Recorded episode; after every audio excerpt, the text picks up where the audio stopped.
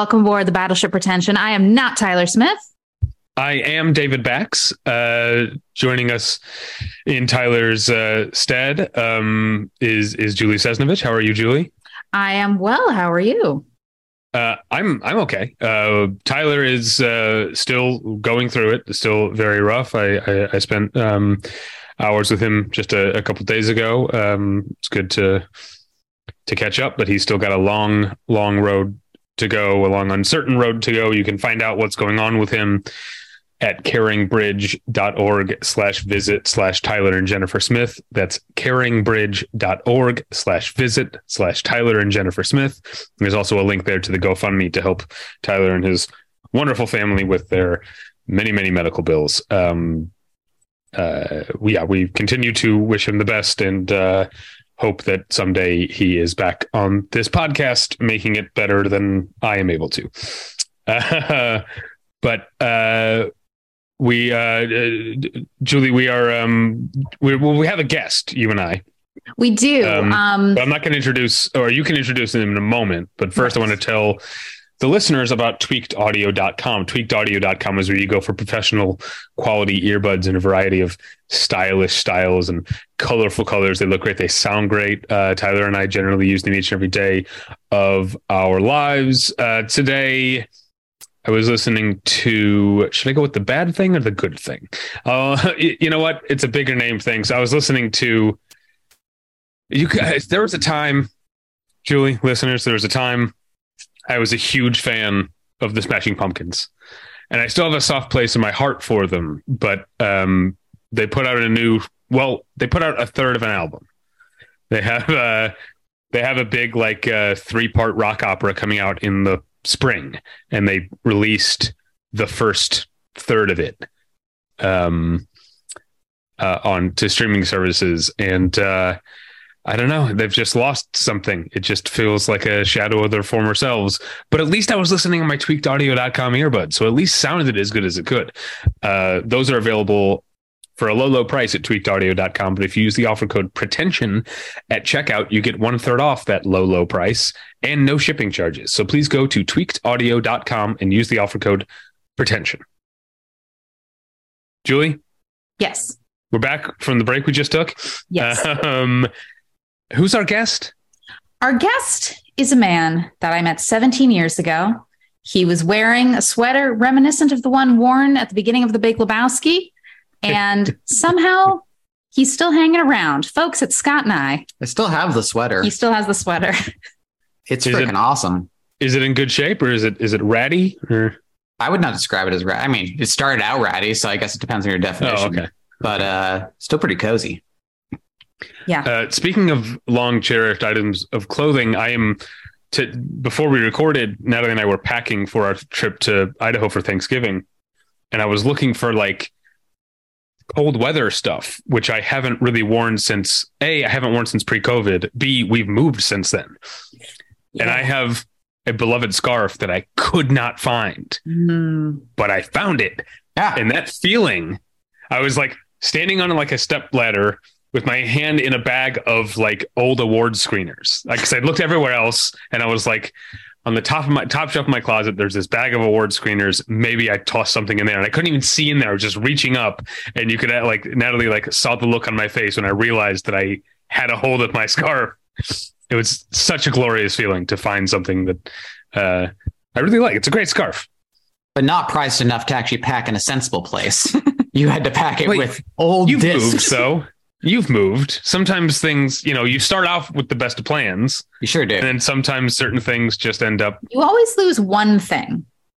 There's always one thing that just goes, I think. Yeah, maybe I, I don't know if I've quite discovered what that thing was. I thought it was this uh this scarf, but I found it. Okay. Well, hopefully it's not something more essential. yeah, yeah, I know. Yeah. Darla. Uh, I, I found I, yeah. no, it was it was right there in a bag next to an old DVD screener of the Boxtrolls. Um, I don't know if that's really what it was. I just like coming up with uh, random references. Um, but we're not here to talk about award screeners, although we could because it's that time of year. Um, what are we here to talk about, Julie? We are here to talk about. So, I had this idea. I was thinking about discussing um, musicians or musical artists who became actors, like who were established musical artists who transitioned to acting. Because I think the fundamental question of that transition is like, okay, they clearly have star persona, they clearly have presence, they have charisma. Does it translate, right? Does it translate across genres and mediums. And I think in some cases it does, and sometimes it doesn't. And sometimes it's really a mixed bag. And I just wanted to kind of explore that topic and of the people who have done it and see, you know, where they all landed. So, okay. Yeah. Um, so yeah, I, am gonna I'm gonna throw to you yeah, I was figuring, I'm like, how do I organize this that we're not just shouting random names at each other? And but that I would figured, be battle pretension, though, to just, I mean, well, true, but it's going to descend to that at some point. It will, yeah. but this is me, and I like order and organization. Yeah. So I was figuring going loosely chronologically might be good just because kind of the reasons that people would make that shift kind of change over time, right? Because you eh, early on, like musicians just be started acting because like their their agents and managers and studios just like owned them and would just be like you're doing this now. Mm-hmm. and then over time it kind of became more about people i think genuinely wanting to try it. So i figure you start start way back. I know you scott you found some people who are like going back to the 30s even. Hell yeah. Yeah. Uh, well, if you want to start there, certainly my beloved Maurice Chevalier. I shouldn't say my beloved about somebody who was like a Nazi collaborator, but you know, we all it's to live by. We all oh, trended wow. into problematic territory at some point. He recovered. Then he's, you know, seduced Audrey Hepburn. Or no, no, he was her dad in that movie. I don't know what's going on. uh, Maurice Chevalier was a big star of the French stage in the 1920s, uh, who transitioned to motion pictures, chiefly in the early sound era, when they would literally just pop in front of a camera and start him off singing, uh, because he was just that personable you watch a movie like uh, One Hour with You or The Smiling Lieutenant, and really all you need is a fixed shot on, of Maurice Chevalier. Set him off for five minutes. That's cinema, baby. Um, Nazi collaboration aside, uh, big fan, and I've always thought he was kind of an underrated actor in general because the definition of acting is so narrow. And I think that will prove a valid template for this episode as we go along. Is that like, yeah, we have some people in here that turned out to be very accomplished actors, but mostly they got by on having a lot of personality. And to me, anyway, that's that's more than enough. Um, what Maurice Chevalier did in those movies, almost nobody else could do. Um, and nor would you want to try to make anybody else sound like the most grotesque Frenchman of all time um, and sing songs in like a mostly convincing way uh, and just kind of like smile at pretty girls and have a gay old time. Um, but all those classic Lubitsch movies that he was in were pretty fantastic. Did, and did he partially inspire Pepe Le Pew? It was him and Charles um, Boyer. Charles Boyer, yeah. To get give you a sense of just how French we're talking, and just how horny, just how horny. yeah, I I enjoyed Maurice Chevalier too. I think again, it's like we are we do have to think of like what is the definition of acting here because he was not Meryl Streep out there. No. He was not like going method. He was not like he was being himself. But in terms of like thumbs up, thumbs down. Did this transition work? For sure. Yeah, you know, absolutely. But that um, is a whole category you're talking about of like the the people are buying their ticket to the movie not to see, you know, Elvis Presley become a new character. They're pay, they're, they want to see Elvis Presley be Elvis in a different movie. You know what I mean? Yeah, yeah, like, sure. So there's that category, and then there's like actual like character actors category as well. Yeah, for sure. Um, someone actually, another person from the 30s who might fall kind of in between the two is Bing Crosby, who was whose musical career was just taking off when he started to be in movies, um, but was famous enough from the radio to kind of be billed in that regard. And if you watch his early movies, I mean, he's mostly just like on screen to sing, but he did eventually, right, win uh, Academy Award for acting. Yeah. Um, and certainly developed into a pretty, I think, notable performer and distinctive actor. He's also funny. He's yeah. like surprisingly funny for like given what we know of his persona. And I think in a lot of his earlier roles, he it was it skewed more comedy. It skewed musical sure. comedy, and he kind of only found his way into drama. But like he is funny in the Road to movies. Oh yeah. Um, what was was it? Uh, what was that one we saw? At UCLA, uh, whatever. Anyway, the point the is broadcast. the big broadcast. Like, yeah, he's funny in these. Um, Hmm. But what's what's interesting too is he had this persona of being like so cool all the time. Yeah. He was a very cool guy, and this segues well into another major you know person in this genre which is frank sinatra i bring Yeah. this up because they had like a fake rivalry which is very funny um kind of in the way that like ryan reynolds and hugh jackman do now like they had that in the 40s um, which is really funny to listen to. I got into this phase where I was listening to old radio broadcasts from World War II. I mean, listen, it happens to all of us. And they are like, because the, the joke was always that they were ragging on Bing Crosby for being old, and he was ragging on Frank Sinatra for being scrawny, which it doesn't seem like there's a lot of mileage there, but somehow there was. So, yeah, Bing Crosby was always this very like kind of cool, detached, and, and that could be funny or it could be tragic. But like Frank Sinatra, I think for as much as we think of Frank Sinatra as being a cool guy now, he was like very neurotic. Like he's a very kind of neurotic guy. I read a biography of him. No chill, this guy, absolutely no chill. And I think he actually used that very effectively as an actor. I mean, he won an Oscar um, in From Here to Eternity. And I think he turned kind of that neurosis into like vulnerability in a lot of his roles. I mean, he's good in that. He's good in um, The Man with the Golden Arm. Yeah. Some um, came running. Some came running. Um, neuroses. He's amazing. yeah, even in some of the lighter roles like Ocean's Eleven or um, was it Robin and the Seven Hoods? Yeah. like even movies where he's kind of just like vibing, like he is, he's like a weird guy. Like we don't think of it that way now, but like Frank Sinatra is a weird guy, and I think he he definitely tapped into that effectively. I would say. Yeah, I mean, other certainly the rest of the Rat Pack fared pretty well themselves. Dean Martin, most notably, um, and I mean, I don't think he ever developed into being as good of an actor as Frank Sinatra. But in some ways, I prefer watching him not only because he starred with Jerry Lewis a lot. I'm a big Jerry Lewis fan, but you watch something like Rio Bravo, where he's given some real meat to do, or for that matter, Some Came Running, where Frank Sinatra has the meteor role, but um, Martin kind of provides the good counterweight to be like, oh, here's a guy who has no soul. So at least Sinatra's got that going for him. Um, and Sammy Davis Jr., you know, he wasn't given as many opportunities, but the hell was that movie we talked about in the TCM Fest A man episode? called Adam. Yeah, he was great in that. Um, I was on the fence about whether to include him because you may recall we watched a movie he made when he was seven years old. sure. Um, he was in. It's like a Vitaphone talkie. It's like a super crazy Oh, thing. wow. But even when he is seven years old, you're like, oh my god, this this guy's a star because he's tap dancing and singing. Um, he's seven. I think it's on YouTube or something. It's called Rufus Jones for President, and it asks the question, what if a seven year old Sammy Davis Jr. was elected president? um, asking that question in the 30s, it's a little racist and weird, but it's still, you know, he's very talented. But yeah, it is a shame he wasn't given more opportunities. What with the racism? Um, I I don't want to steamroll you, David. If you have anything to say about any of these people, Um, no, that's okay. No. Yeah, great. Um, also in the 40s, Doris Day was an established singer before Yeah. she became an actress. And what's interesting is we've seen a couple really early roles of hers. I think Romance on the High Seas is one from 1948. And her, they didn't figure out her star persona right away. Um, so Oscar Levant, Levant, yeah, I think Vaughn. anyway, that guy. At one point, he famously quipped, "I knew Doris Day before she was a virgin," which, like, she was not always. She didn't always have that persona. Mm-hmm. So in Romance on the High Seas, she's like horny. She's like kind of saucy and horny, and you're like, dirty, flirty, and thriving. yeah, you're like doing a double take, and you're like, is this the same person?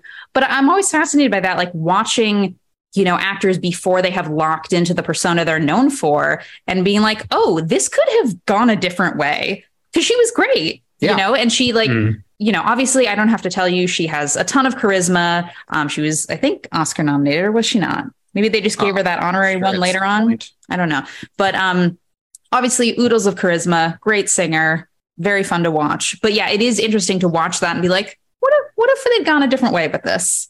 But Yeah, they just Nominated, nominated in 1960 for Pillow Talk for lead actress. Okay. Never, I mean, never- she always kind of pushed back on that, uh, the notion that she had a virgin persona. Um, I, I think she gave some example from Pillow Talk, in fact, that like she was like, yeah, that guy, that girl knows what's up because she's been around already and just doesn't want to like repeat her errors. Hey, fair enough. Um, also in that era, Burl Ives was a singer first. Um, before he became an actor, I mean, he won an Oscar in the '50s for The Big Country. He was he was Big Daddy in Cat on a Hot Tin Roof, so obviously a very formidable presence. Um, Harry, Helps to be large and have a deep voice. That's Yeah. good start for an acting career. it really is. Um, you can do a lot with that. Um, Harry Belafonte is another one. Started as a calypso singer, Mhm. um, turned into a very compelling actor. I mean, I think to the point where people don't talk about his calypso career very much. I don't know if that's because his acting overshadowed it, or maybe he was a terrible calypso singer. I don't know. I'm not that familiar with his musical career. Um, also, I, uh, I, yeah, okay. When I think of Harry Belafonte, I actually probably think of him as like an activist. And Oh, also sure. that, yeah. that's yeah. Um, and uh, oh, Bobby Darin had a bit of an acting career. Um, I think he's good in Too Late Blues. he is, yeah. I mean, it's not like Cassavetes' best and not the most Cassavetes movie, but as like a solid late melodrama, it's really good. Um, yeah, he was even nominated for an Oscar uh, for a different movie. I think it was called Captain Newman MD. Sure. I don't, I don't know anything about that. Remember the Um, movie where Kevin Spacey played Bobby Darin Yeah, Beyond the, the Sea. Sea? And he directed it too. Yeah, when he was like already 15 years older than Bobby Darin ever was. yep. Sometimes you just don't get around to it, and you're not letting those rights go. And It happens. I mean, what was that? The big one, like um, at Eternity's Gate, where like Willem Dafoe was like a quarter century at least older than Van Gogh like ever was. yeah, I, I think the director was like, well, they aged harder back then. I mean, he's not wrong. Yeah. It is true. Yeah. They aged so Yeah. much harder. They all smoked no, and there was no sunscreen. It was bad. it was bad. Um, also, this one was borderline, so I wasn't sure whether to include. But Ann-Margret, like, she kind of started singing and acting right at the same time, but I would say singing had a tiny bit of a head start. Um, and they realized very quickly that she was the total package. Um, there Well yeah, yeah, yeah. Well, I, I set myself up for that, but um, yeah, she apparently was marketed at the time as like the female Elvis. Like they were really trying to make her that, and she, I think she even covered some Elvis songs. Like they were really trying to Hmm. position her opposite Elvis. Um, to the Quite literally. yeah, and then they started putting them in movies together. Um, obviously, they figured out she had the it factor. I mean, for crying, like the opening of Bye Bye Birdie is just her in a void for crying out loud. Like you really need charisma to sell that. Um, Yeah, I mean, she's like pure vibes. I, I can't remember how you described it after we watched uh, Viva Las Vegas, but it's like, I mean, she could certainly out charisma Elvis, and it's worth getting into Elvis because I like Elvis on screen, but um, he he was well matched and kind of uh, encouraged. You could tell like Ann-Margret was like so good and so sexy in the movie that he was trying to give it a little extra to boot. Um, I haven't seen some of Elvis's more acclaimed films. I know people really like him in Wild in the Country. I really like him in Viva Las Vegas and um, Jailhouse Rock. The best though is oh shoot, I can't King remember- Creole. King Creole, yeah, uh, which was his first movie, I think, Hmm. and was really where he was trying to. I mean, this was covered in the movie that came out this year, but he where he was really trying to be like James Dean or like any one of the best actors of the day. And King Creole was directed by Michael Curtiz, and you know, it's got some chops. Um, and he, like I said, he is really good in it, but it does kind of, you can feel it coming up against kind of the singer limitations and a little bit of lacking classical training, um, but not for lack of trying. You can just see that he's holding himself back kind of instinctively at times. But um, this era, on the whole, is like kind of my favorite for singers in movies because it was so driven by like just like studio heads and record owners and all that kind of stuff. Um, and they just like forced directors to work with all these singers who like had varying degrees of talent or even interest in Yeah, being in the did, movies. did Elvis want to act? Yeah, yeah, that's what I'm saying. I think he did. Okay. Because I think he wanted to be like a James Dean. Yeah. But um yeah, there's just some there's just some interesting like friction that develops as a result of uh people being forced to work together that I've always enjoyed. And like even these days when uh director you can tell, I mean, this is like jumping ahead several eras, so not to throw off your whole system, but we did How promise dare you? but for as much as people rag on uh, "Don't Worry, Darling," which I I know I generally like more than most uh, broadly, but I think people were unfair to Harry Styles, who is fine in the movie. But it, I, I was just kind of charmed by the whole presence of it because it kind of harkened back to this era of just like trying to make a singer happen because they know they can juice the box office with them. For sure. Yeah. Uh, but I, I don't know if this is exactly what you're talking about, but I, I was thinking about a guy like Gene Autry, um, and like is is the premise of this episode actually like coming at it from a present day bias where we see people as like filling one role and then branching out into another whereas a guy like Gene Autry like is he a singer? He's an actor. He was just like an entertainer. And so he was Right. just like in stuff you know? So like I don't know where does one begin and the other Yeah, end, I mean, think we that's were kind of the area you're talking about with just like studio heads or producers and just putting people in stuff because they were big and they were entertainers. Yeah, and also like the types of entertainment, like if you go back to the 20th century, it looked different. I mean, you had like popular stage revues, you had vaudeville, you had like these styles of entertainment that did kind of blur the line in a lot of ways. So it's like that's kind of why I wanted to go chronologically is because yeah, I think the nature of this kind of crossover or whatever you want to call it does evolve. You know, Yeah, and this goes back to an earlier era, but uh, I didn't put down like Al Jolson for that reason. Is that he was like kind of a Broadway star, but only insofar as like they kind of crafted shows around. Unfair to say his persona when his persona was performing in blackface, but um, Right. I, I will throw out some love for Hallelujah I'm a Bum again, which is a great early musical where he thankfully does not perform in blackface. But um, yeah, I mean, there's tons of folks like that uh, who then came up through movies because it was the next logical step to the yeah the general entertainer persona. I'm trying Yeah, to think of yeah. like a more recent example. I know we're, I don't, I don't want to get, no, uh, no, sorry, Julie. I'm just trying to think of a more recent example of someone who was like, just brought their persona to movies and not tried to do, you know, you know, like, I love Cher, but like Cher, like clearly was like, she's a singer and then also like a serious actress at the same time. I'm trying to think of someone like, um, I don't know, maybe Whitney Houston at the time, maybe Christina Aguilera maybe tried it with burlesque, you know, like Yeah, I mean, I was also Um, thinking of like Mariah Carey with Glitter or Britney Spears with Crossroads. right, Uh, right. Movies I haven't seen, so I can't really speak to them. But Oh, I saw both of those. They're very forgettable. I yeah, those are the kind of movies that get like reputations for being terrible, but they're actually just like, boring. yeah, they're just, they're just nothing movies. Yeah. Um, but I I guess I don't know the extent to which either of them play on their personas or like extensions of them. I kind of figure they are, but I, I just don't know. Yeah, I mean, Yeah. I, I do feel like kind of the music, especially as we have fewer musical movies, I do feel like the worlds of music and acting are becoming more separated and more siloed, which is why, yeah, the crossover now maybe feels a little more dramatic than it maybe once did. Yeah, it feel like it feels like it's a choice to like establish a new facet of the personality as Yeah. opposed to like adapt the existing personality.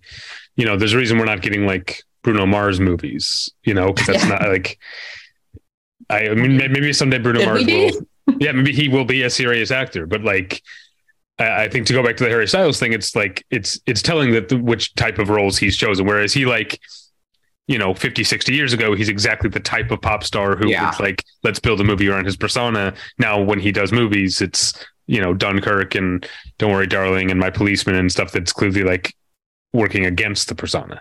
Yeah. And I kind of wish they would because like the few videos I've seen of him perform, like dude's got charisma. Like Yeah. you can yeah. build something around that for sure. Um, I think the closest that I came across in my research of like, yeah, that modern equivalent that seems like it's maybe an extension of the persona would be like Adam Levine and uh, Begin Again. Okay. Yeah. Which I didn't. like. Oh, Didn't okay. like you you said Adam Levine, and my brain heard Adam Devine, and I that's a Yeah. different. That's something else. yeah, not a singer. Yeah, never mind. Um, so going back All to right, the back on 60s, track. before you derailed me, you maniacs. That's why I like being the guest on these episodes. someone has to keep order. Um, I would say, yeah, Barbra Streisand um, is a major one where that was kind of intertwined. Like she started out as a nightclub singer, and I think she did always want to act. But yeah, they were definitely building movies around her. I mean, obviously, they saw recently the challenge of like, you know, trying to put Funny Girl on Broadway and being like, ooh, how much of Funny Girl was Barbra Streisand? Like, can this show work with someone else? Turns out it can work with Lea Michele. Good for her. But like, um, she is obviously a force of nature, and they discovered that very quickly.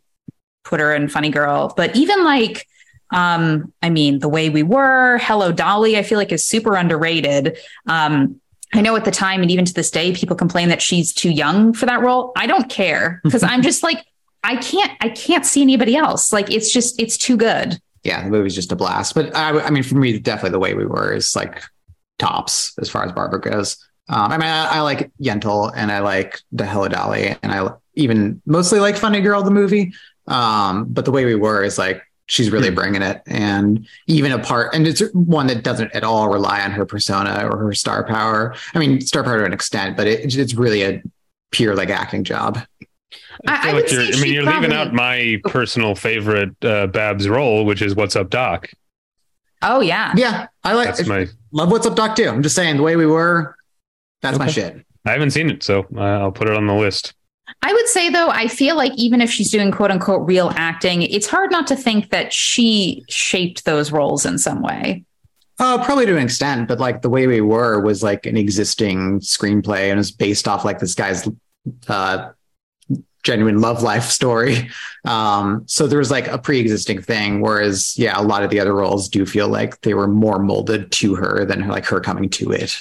Yeah, even like later stuff. Like I know I'm alone in this. I enjoyed the guilt trip. Like her and Seth Oh. Rogen just No, bickering. when you and I have talked about this before, I also Yeah. really like the guilt trip. because like that her in that movie like that's my mother i was just like watching this movie and i'm like this is a movie about my mother um but yeah she just like she's she's a singular presence she really like there's really no one like her i think And Yeah. that's why that's why she's an icon um also in terms of people who are very unique david bowie um he Well, well, he's. I was going to bring him up because he Yeah. seems like an example of like in his early roles. It's like there was a persona of David Bowie, so let's cast him as the man who like Fell to Earth, and and like these, and or, or in a more mainstream thing like Labyrinth, like he's this otherworldly character. But like over time, he never like lost his weirdness, but he became more of a character actor. You know, like I feel like,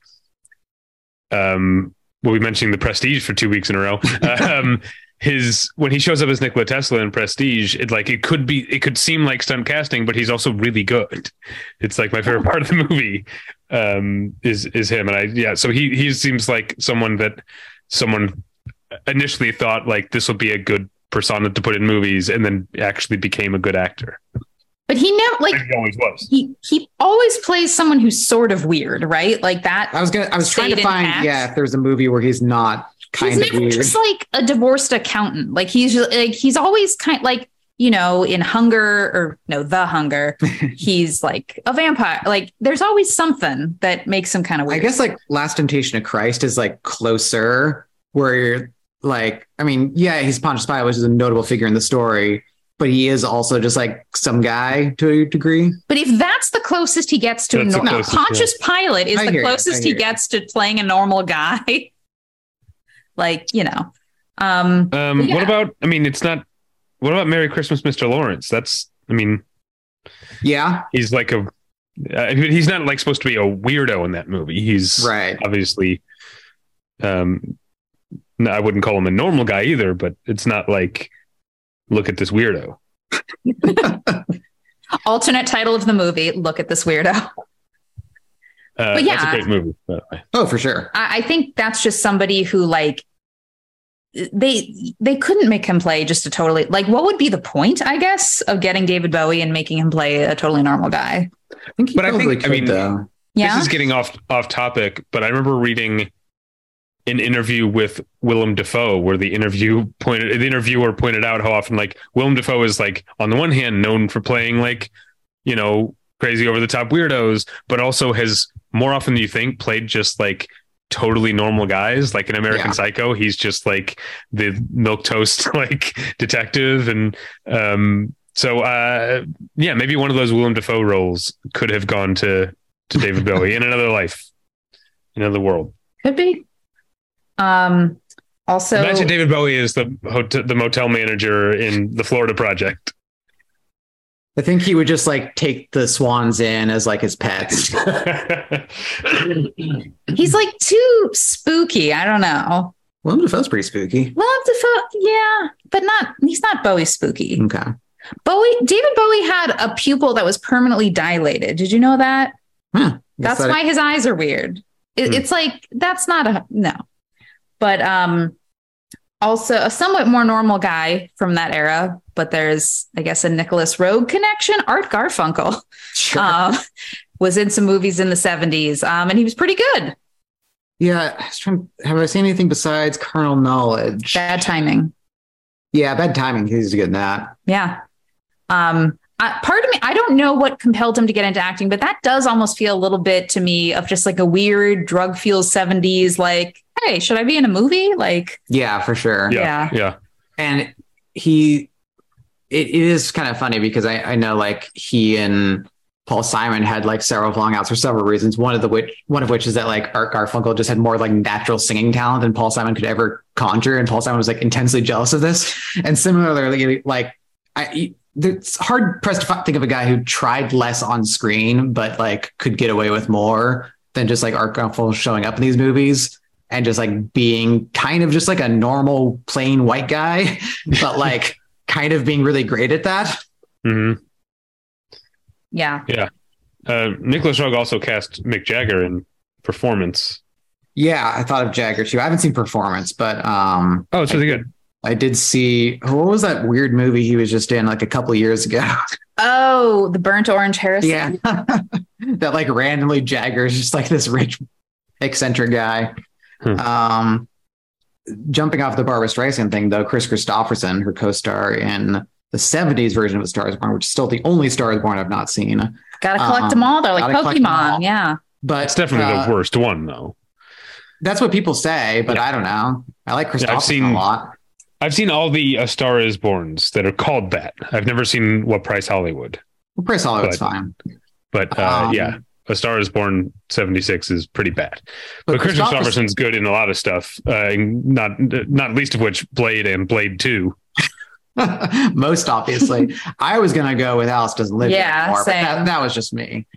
Um, although like for 70s vibes of just like casting it uh, musicians and purely getting vibes, Two Lane Blacktop with Dennis Wilson and James Taylor, all vibes. James Taylor going like make it 300. What is that friggin' line where he's like, make it three yards and you got to race, motherfucker? Coolest moment on screen ever.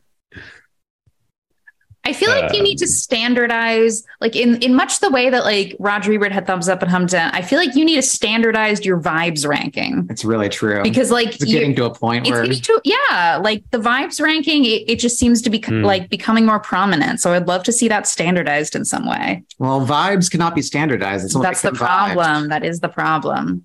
Um, before we leave Kris Kristofferson, I also want to mention Lone Star and how good he is in in Lone Star. I, I Um, still need to see like most John Sayles movies. Well, Lo- uh, Lone Star, I would say put it near the top. That's that one. They couldn't be more different, but that and Brother from Another Planet are like maybe my two favorite John Sayles. But yeah, that's completely different movies. That's the beauty of John Sayles. Yeah. Um, also, I I have not seen as much of this person's filmography as I would like to, but Dolly Parton in Nine to Five is a damn delight. Um, I should probably get deeper into the filmography. but Yeah, I mean, I haven't seen like Rhinestone. Um, Yeah. I was trying to think if I've ever seen other things by her, Best Little but Whorehouse. Yeah, that's what I'm trying to look. I, I haven't I- seen I- Best Little Whorehouse, She hasn't been in a ton of stuff, admittedly. but Nine to Five is almost enough to like build a legacy on. Steel Oh, yeah. Magnolias. I never saw that.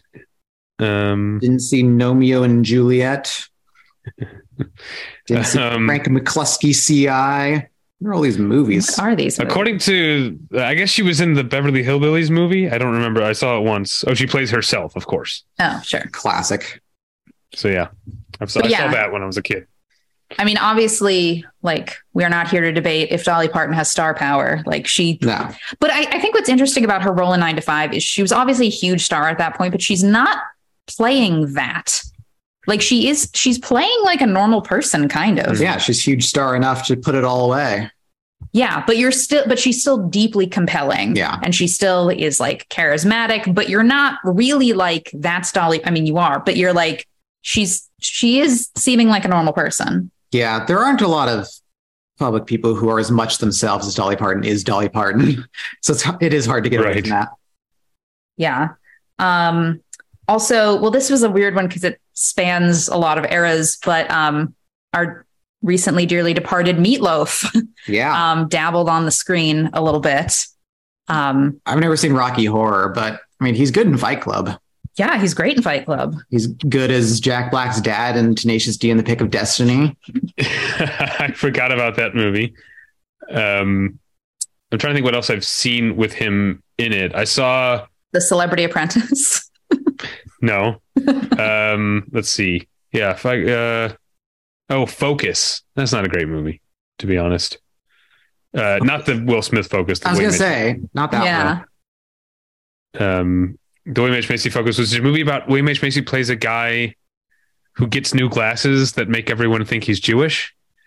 Wait, wait, wait. Are you like compressing it too much? I feel like there's words missing for that to make sense. I feel like this has to be the rest of this episode. It, it- okay, I'm le- okay. The the tagline is everything is about to become very clear. uh, is it? The okay in the waning months of World War II, a man and his wife are mistakenly Okay, World War identified. II. That that's helpful as- context. yeah, are mistakenly identified as Jews by their anti-Semitic Brooklyn neighbors. Suddenly, the victims of racial persecution, they find themselves aligned with a local Jewish immigrant in a struggle for dignity and survival. Okay, this description doesn't mention the glasses, but that's why it's called Focus. Because Clearly, the most important part. hold on. Uh, yeah, I'm trying to see. The, uh, So how did does I ma- Meatloaf fit into this? He's one of the anti-Semitic, anti-Semitic neighbors. Okay. Yeah. Uh, We're forgetting Meatloaf's most impactful role in our lives, which is in Wayne's World. Obviously. Um, wait, who is he? Which who is he in Wayne's World? He's the bouncer at the club when they're going to see the bands, and he uh, he tells them that the shitty Beatles suck. yeah, yeah, they suck. So it's not just a clever name. Yeah, Yeah, of course. How could I forget forget that that's Meatloaf? but it, it's almost like I mean he does play like you know very different roles in all of these things, but it's almost amazing that he can play not even a nor- but just anything in the zip code of a normal Yeah. person given his music. Like I, I guess it's just what else do you do you do with him? Like he's just so out there. you yeah. I know? mean, his role in, uh, from what I gather, Rocky Horror or in Tenacious D are probably the closest to like matching yeah, the musical persona. But yeah, it is funny how often he just shows up as like some dumpy guy. yeah. Yeah. Okay, at least the the Wikipedia plot description of Focus confirms yes, Lawrence buys a new pair of eyeglasses that people around him say make him look Jewish when he wears them. All right. Much Anyway. to digest. Yeah, I think Tyler I- and I okay. watched that movie together on DVD in our first apartment when it when it when it first came out. I think I misunderstood what you said, and I thought you were saying that he wears glasses that make everyone else look Jewish. I heard the same thing actually. It's like, what does that even mean? So it's like they live, but yeah, yeah. but, but for Jews. Oh God, we're killing David. Oh God. Yeah. Um. So, um, weird pivot. Um, Tom Waits is a cool Yeah.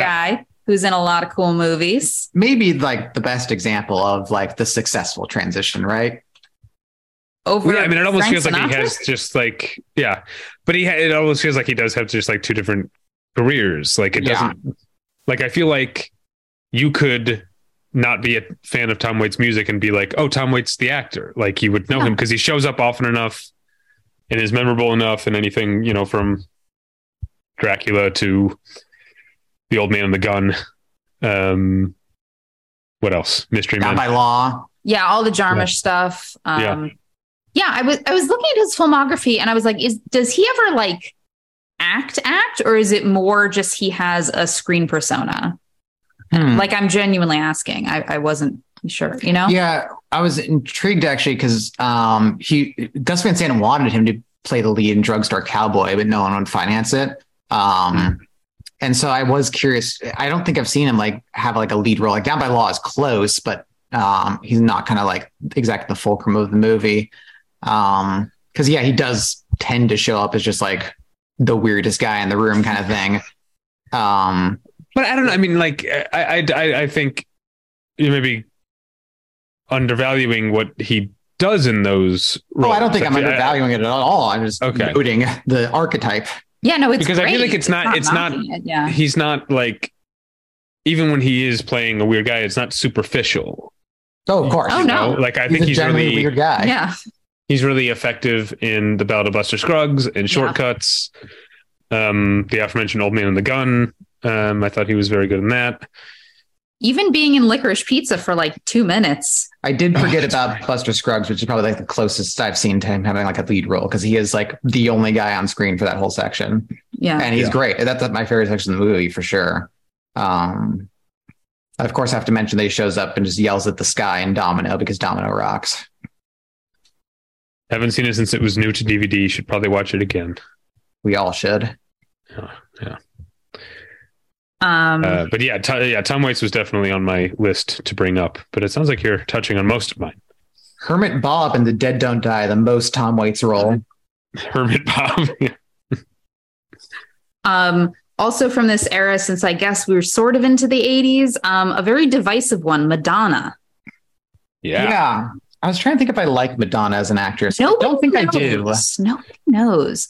I, I okay. I I think it really she did a lot of big swings. She, She did a lot of big swings and they didn't all work. I think I think it's like because I've never seen Evita, but I think the consensus is like that was a bad call all around. Or I haven't seen it, so I couldn't tell you. um, I think the times that she doesn't stray too far from herself can go okay. Like I think we can probably all agree on a league of her own. Their own. What did I say? Her own. It's Yeah, her I only. She is the only one. She owns the league. Yeah. More than Yeah, one you're woman really- in that league. Um, Yeah. That's like the Uh, closest I can think of to her like being really good in a movie. I mean, I, I know a lot of people love Desperately Seeking Susan. I think it's fine, but Oh, I am. I'm in the camp of people who love that movie, but also she's.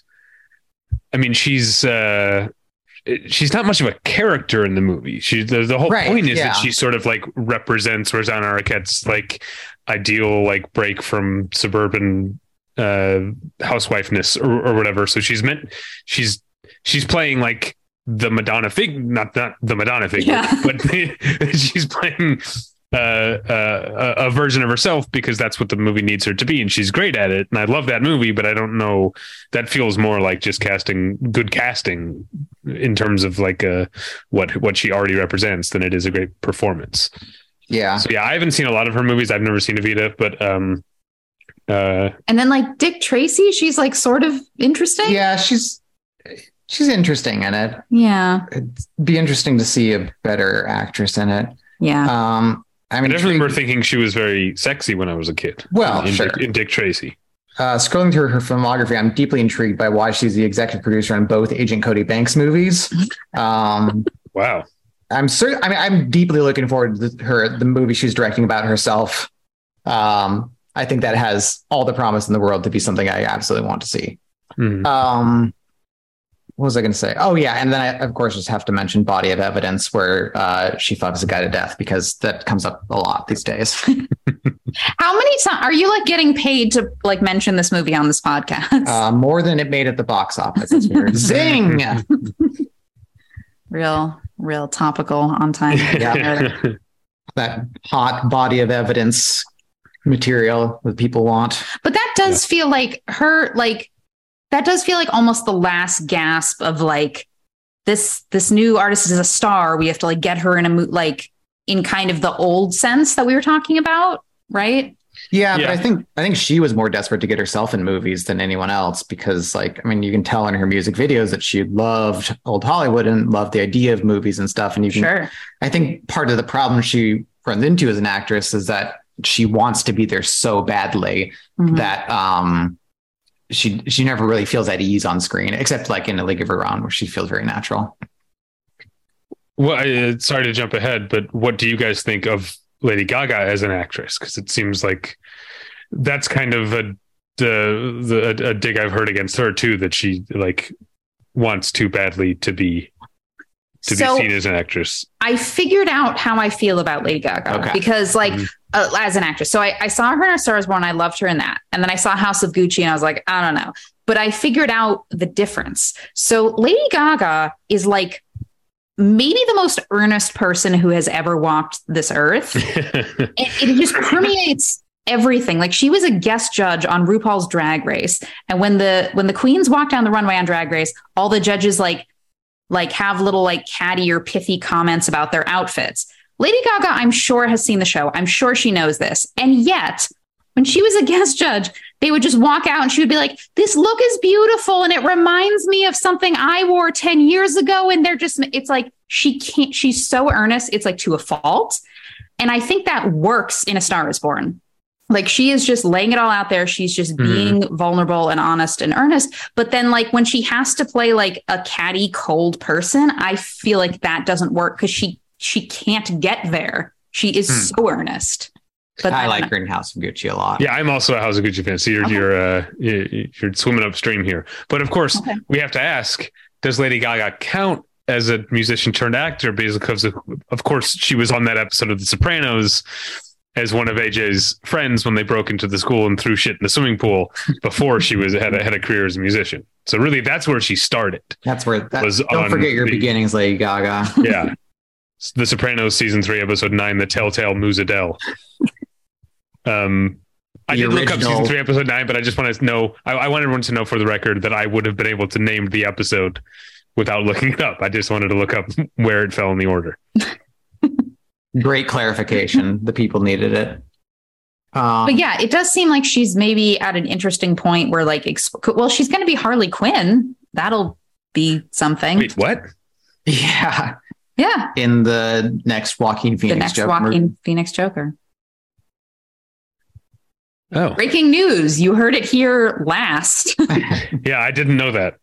Yeah. But I don't know. I it seems like she's clearly a talented person. She's clearly a passionate person. I'm not trying to write her off. I think she's got she's got something. I mean, obviously she does. She's Lady Gaga, but yeah, it'll be interesting to see where it goes because in my mind we got a hit and a miss. So I think she was supposed to be in Bullet Train. She was supposed to be Sandra Bullock's role, which is mostly a voice role. Hmm. Um, you know, which would have been interesting. But no, it wouldn't. It wouldn't have been. It, there's nothing about that movie that is interesting. I don't think there's well, any Yeah, way it'd be to hard to save make that make that interesting. Um, kind of on the same continuum though. I haven't seen that many. I think the only Debbie Harry movie I've seen is Videodrome. Um, are there that many? Yeah, it turns out a Oh, lot. wow. Okay. I'm scrolling through, and she was in. more Well, than I know you. you're a uh, James Mangold guy. Have you not seen Heavy? I've not seen Heavy. Uh, I have seen Copland though, but I don't remember her in it. It looks like I also don't remember one. her in Copland. She's billed as Dolores the bartender, which does not sound like you know a prominent role in a in a movie that has a lot of people in it. Um, but no, I haven't seen Um, Heavy. Also, just looking at the Heavy cast list, her character's name in Heavy is also Dolores. So I wonder if it's like a Sure. little cameo, like nod. Um, but uh, Heavy's a good movie.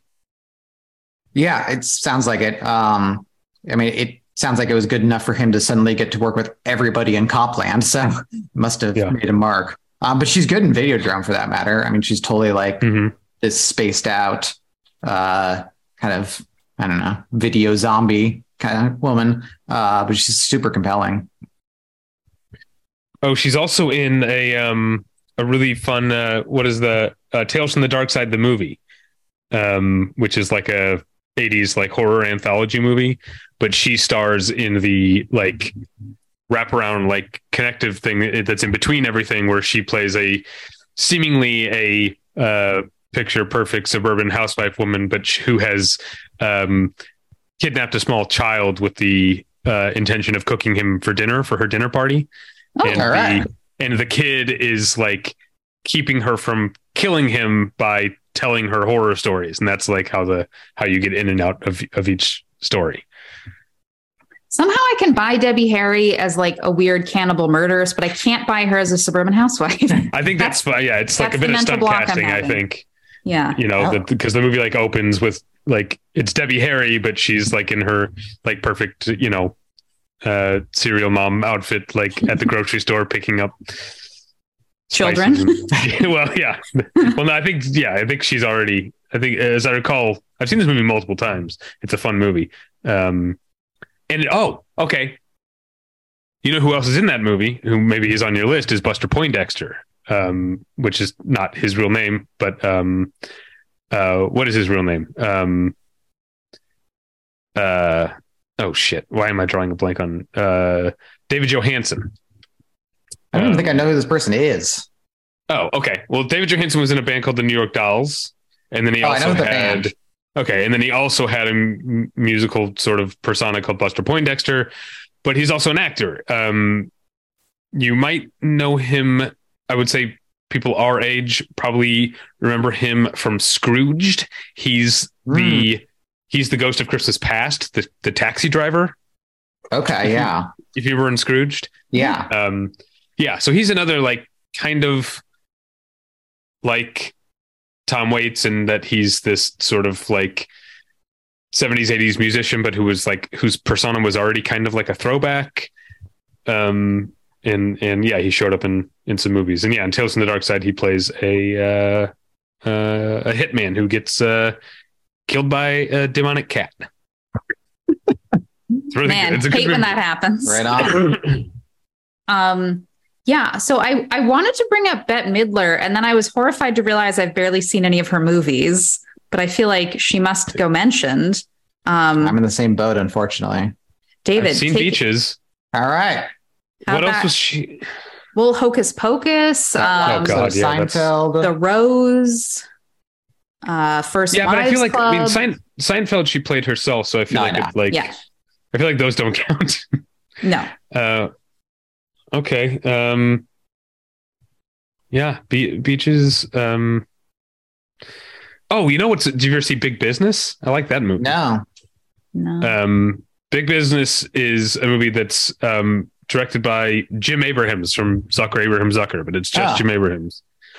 And the premise is that um, Bette Midler, there are two Bette Midlers and two Lily Tomlins in the movie. And like the beginning of the movie in like the 50s, um, this like rich family is like on the countryside, and then the wife goes into labor and they go to this country hospital. And the same time, there are two sets of twins born, but like they two of them get switched. So there's like a Bette Midler and a Lily Tomlin who live in the country and are poor, and the Bette Midler and Lily Tomlin who live in the city and are rich, but they're actually twins and don't know it, and they meet each other in the city. Um, it's a it's a fun uh, sort of uh, throwback farce um, that has a really good cast. In addition to that, it's got Fred Ward and and Edward Herrmann uh, and some other people. Um, yeah, I like that movie. Nice. Big business. so I I, mean, the obviously, If you ever want to borrow borrow the Blu-ray, I will happily lend it to you. Well, if it comes with a slipcover, I might fail you again. Inside joke. inside joke. Um, yeah, I mean, obviously, Bette Midler doesn't need our stamp of approval. She's clearly a multi hyphenate icon at this point, and I feel bad I haven't seen more things with her in it. But um, so Bette Midler, if you're listening, I'm sorry. Um, Yeah. So now we're sort of moving into the late 80s, early 90s, and I have to mention Marky Mark. Hell yeah. um, it, it's weird now because I think that's another case where like the music career, it's not, it's very rear view mirror. Yeah. You know, I remember like, because I only ever knew him as an actor, but even when I was like coming up as a cinephile, he was still like somewhat referred to as Marky Mark, or at least like being like, well, in now, a dismissive way. not in a dismissive way, but almost like a he has tra- since transcended, but it, it always kind of used it as a touchstone. The same way that like we we just saw Hustle last night, which rocks, and um, the person moderating the Q and A had to do that dumb thing with Adam Sandler, be like, "We all understand you're a good actor now." It's like, yeah, we've understood that for long enough that you don't need to point it out again and Yeah. again. But that also held on to Mark Wahlberg for a little too long. Yeah. And it's like, uh, you said something, I think it was you who said this about Mark Wahlberg that I always think about. You're like, the thing that makes him interesting is whether he's in a drama or a comedy, he's acting exactly the same Yeah. and it works. when he has a good director. I mean, Right. I, I think he's unusually susceptible to how good his director is in terms of how good he is on screen. Um, but everyone, every time he's been good in a movie, it's because he's been like fully earnest and fully like committed to the bit, whatever the bit is, whether it's serious or comedic. yeah. Yeah. So Yeah, um, I'm o- older enough than you that I de- definitely remember, uh, you know, Marky Mark and the Funky Bunch. Um, uh, and I remember the the for me it was I think the Basketball Diaries was the first one. Where it was like, oh, Marky Mark's like in a movie. Right. Um, but uh, yeah, then he very quickly sort of just became an actor, and now uh, no one talks about his no. his, his career anymore. It's um uh real quick though. I want to tell you um that just really relate a little story, which is that Natalie and I were in uh, Hawaii recently, and we were doing. We had gone into like we were staying in like the tourist area of Waikiki. But we had gone like walked into the city to go get some like authentic like shave ice at this place that's supposed to be like the best shave ice. And then we were walking from there. We were going to go on this like sunset booze cruise thing. So we're walking. So we're doing a lot of walking is the point. And Natalie's shoes, she started to get a blister.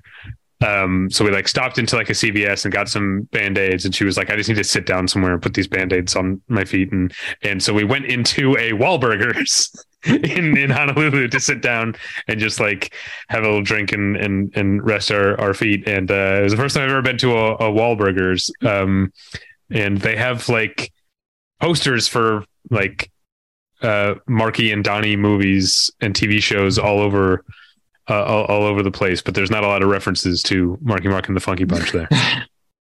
I always have to, because I've never been to a Wahlburgers either. I always have to remind myself that it's a real restaurant, right? like a Saturday Night Live sketch that we all just reference frequently. Yeah. Yeah. No, I had never been before.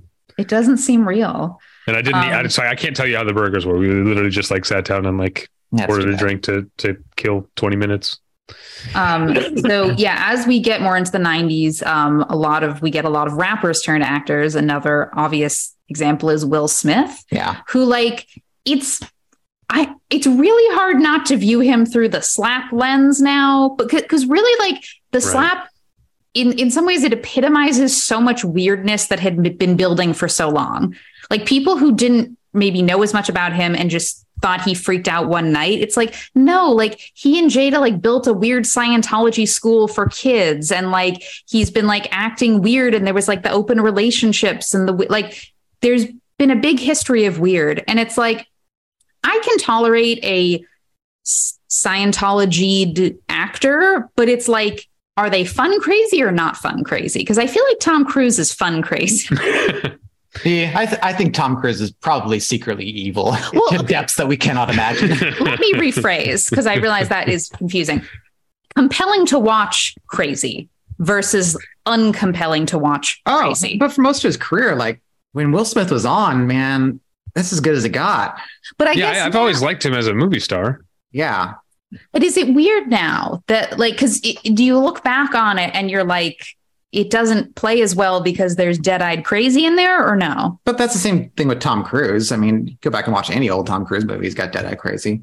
Um, think, but in the compelling way. My my hot take on this situation is that i am less concerned about the slap than it, it's a it's practically a non-event to me. I i don't care that much. I mean i don't listen i don't think it like reshaped the world. I'm saying strictly in terms of will smith I mean, I don't know. His career will probably never be the same.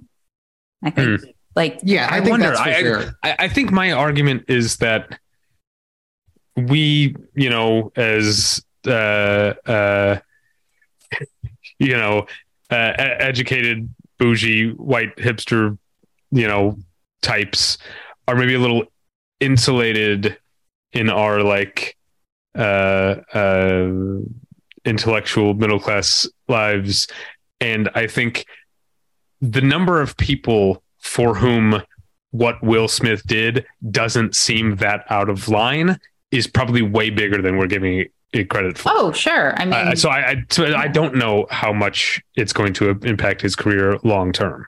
Well, uh, I think long, people are long term, maybe not, but I think short term, you'll just have a de- dearth of people wanting to work with him. That's it and yeah, I, I, think in like five years, I mean, maybe even this year because he has a movie coming out this year that they're at least making a modest push for. But I would say certainly in like five, ten years, like yeah, he's going to make something that people will be like, this is the comeback, this is the Will Smith we all love, and we'll all forget about it, and that'll be that. Because yeah. fundamentally, I mean, like we are saying, he is a great movie star. Even though I mean, it's been a while since I, I, I mean, I love Gemini Man, but it's been a while since he's had something that really like reminded us how good he is, kind of thing. Because like I did not care for King Richard, and I did not care for him in it. Yeah, I didn't care for King uh, Richard either. What does he have coming out this year? What's Emancipation, which I've heard from some inside sources. Apparently, Apple is just kind of trying to release it quietly into the night because like they can't have okay. him do press for it, and like he's banned from the Oscar. Like, what are they going to do? You know, ridiculous. Um, but um, yeah, sorry, I'm looking at uh trying to figure out what was the last thing he was that I saw that I thought was really great because I didn't see. What was the one you liked, Gemini Man? Gemini Man, pretty solid. Oh well, I mean, longtime listeners of this podcast know that I am nuts about the first 60 minutes or so of I Am Legend. Um, Well, yeah, but that was before it 12 years becomes a different movie. But that's, I mean, that's 15 years ago, and that's the 15, last, yeah, like, wow. yeah. But uh, yeah, I Am Legend, man, that movie's so good for so for really the majority of it. yeah. Uh, it it's uh, it's kind of disappointing where it goes. But uh, anyway, back to the topic Um, at hand. So, yeah, if you want to pivot to less problematic people or less controversial people, Well, are we still on rappers? Um, I guess it doesn't have to strictly be that. But because we didn't talk about Tupac Shakur, who Sure. um, obviously for um, very sad reasons doesn't have a lot of credits, but was clearly making a name for himself as as a as an acting talent, not just uh, a rapper who could star in movies. Um, uh, I know poetic justice and and and uh, and juice, um, but I think did either of you either see did either of you ever see Gridlock'd? No. Um, that is a great movie. Tyler and I are both big fans. It's a Battleship Pretension uh, favorite. That's kind of a um, dark comedy where Tupac and Tim Roth play uh, drug addicts who are trying to go clean, and the movie is like kind of a farce in a way, but also a very like R-rated, you know, drug addict movie at the same time, and it like really like walks that line very very carefully and Tupac is not only great in it he's also really funny in it. And like it was one of the last things he he made um sadly but uh r- really showed like I think there was I think he had, he had a lot more to show us uh, uh, as as an actor. It's very sad. Obviously Tupac's death is sad but Yeah. um if you take anything away from this episode it's uh check out Gridlock'd. Really good movie Also uh, included in the cast, the aforementioned John Sayles yeah as cop. Um, Yeah. yeah. Also, a rapper from this era, Queen Latifah. Um, we were uh, we saw Hustle last night, so we were just talking about her and how she's had an interesting career. She started out as a rapper, Mhm. became an actress, became an R and B singer, and then acted more. Like it's just been this kind of like weird trajectory. But she's obviously very talented at a lot of things. And I know Chicago was obviously a huge turning point for her. I think she was Oscar nominated for that. Um, huge presence on screen, obviously. Um, and then Hairspray, a similar thing where they're adapting a musical and she gets a showy part in it. Um, yeah, she's great. She was in Hustle and she and Adam Sandler playing a married couple is delightful. Um, he was at a Q&A and he just kept calling her the queen, which was very charming. hmm um, but yeah, she, I feel like she's, what is she mostly thought of as now? An actress? Probably Good question. because she had she she has that show on CBS or whatever, The Equalizer. Like she's she does all of yeah that's true She's all yeah. over. I feel like someone in a similar vein to her, and not just because they were in a movie together, but Common, uh, who we were talking about before this, we started recording. As just like he's just like a regular actor now. He just like shows up and things like he's not really especially notable for any reason. He just like steadily arrives and does pretty solid work. Uh, But has see, he ever I- been I- a lead? that, that's I, Yeah. I don't think so. Um, I am not really a big fan of Common as an actor, to be honest. Um, But I'm almost saying I- like, how would you even be a fan or not fan of him? He's just like he's serviceable and he basically He- does the job. Yeah, he shows up in small roles and plays normal people. I'm I'm like, where like but I'm see, that's what I surprised think. he's I don't. not- I don't buy him as a normal person. I think Ah. Oh. I like him in the John Wick movies when he's not supposed to be normal. You know, like because Common cuts a very striking figure, and so I think using his look and his physicality, and uh, especially like that that that huge fight um, at the beginning of John Wick Two, um, when that ends with them like crashing through the like Rome. Uh, the, into the lobby of the Rome like outpost of the Continental, and then sitting down and having a drink together. That's so cool. Um, but like seeing him play a regular guy in like um, what's the Laura Dern movie? It's called The Tale. Yeah. Oh, Um, right. I totally forgot he was in that. Yeah, he's the husband or boyfriend or something like that, or Yeah. like uh, you know, the hate you give, where he's the the uncle. I just don't buy him as Oh, a I real. forgot he was. Th- this is the problem: is God. we keep forgetting he's in these things. he's like not making an impact, I guess. And then I was like, "Oh, he was in Selma," and Scott was like, "Yeah, I remember that because he did the song." I'm like, yeah, you remember the song. Right. You don't remember him physically present. Um, yeah. Uh, oh, okay. I was trying to think of the movie. It's unfortunately not very good, but the movie where he was a lead. It's called Love. L U V. Um, and uh, he plays. Uh, it's like a. Uh, oh, he's not the father. He's the uncle. So it's. Oh, right. Okay. So he's uh, a sort of ex-con spending the day with his nephew. Okay. Well, that sounds unfortunately not not not great, but it's got him and Dennis Haysbert and Danny Glover. It's good cast, but yeah, but he was a lead in that. Okay. So he he got out of the system, I guess. um, also, kind of in this era, um, Tyrese Gibson, or just Tyrese, if if you want. Um, I realized in looking this, I have never actually seen a Tyrese movie, insofar as most of his filmography is Fast and Furious and or Transformers oriented.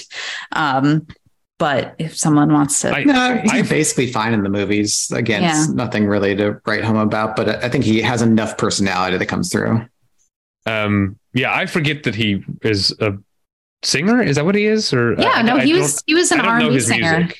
He was an R and B singer in the. Actually, uh, he has a new album out this year, so he never stopped. It was kind Oh of wow. he started out as that, and it's kind of always been interwoven. Yeah.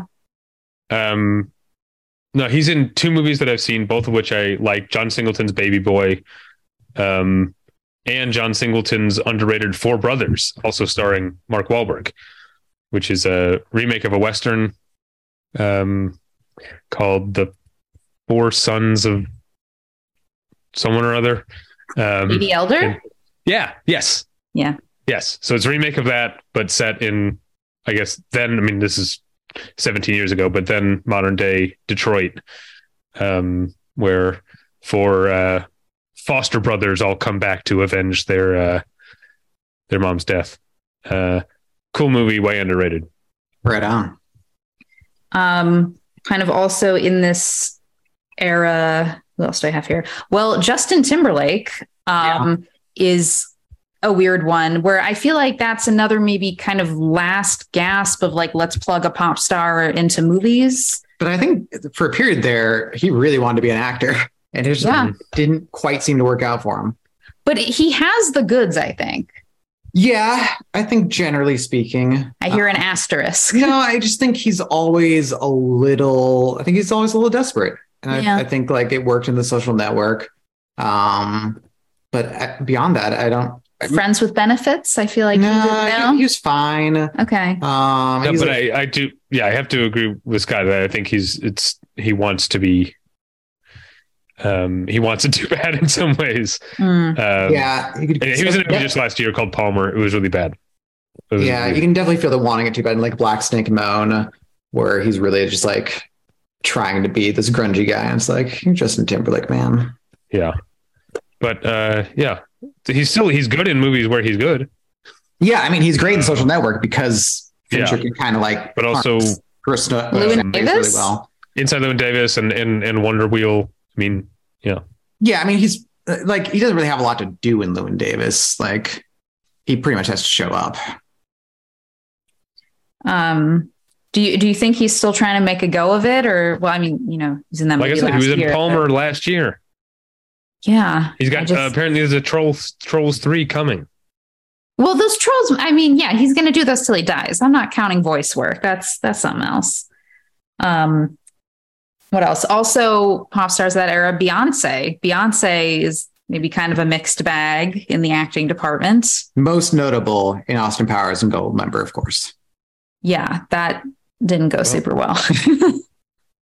No, I mean Um, she's like fine in Dreamgirls. Obviously not the most notable part, but I think she does the job well enough. I remember some of the press at the time noting that she had to sing worse than she could because the whole point is that she's not like the best singer of the trio.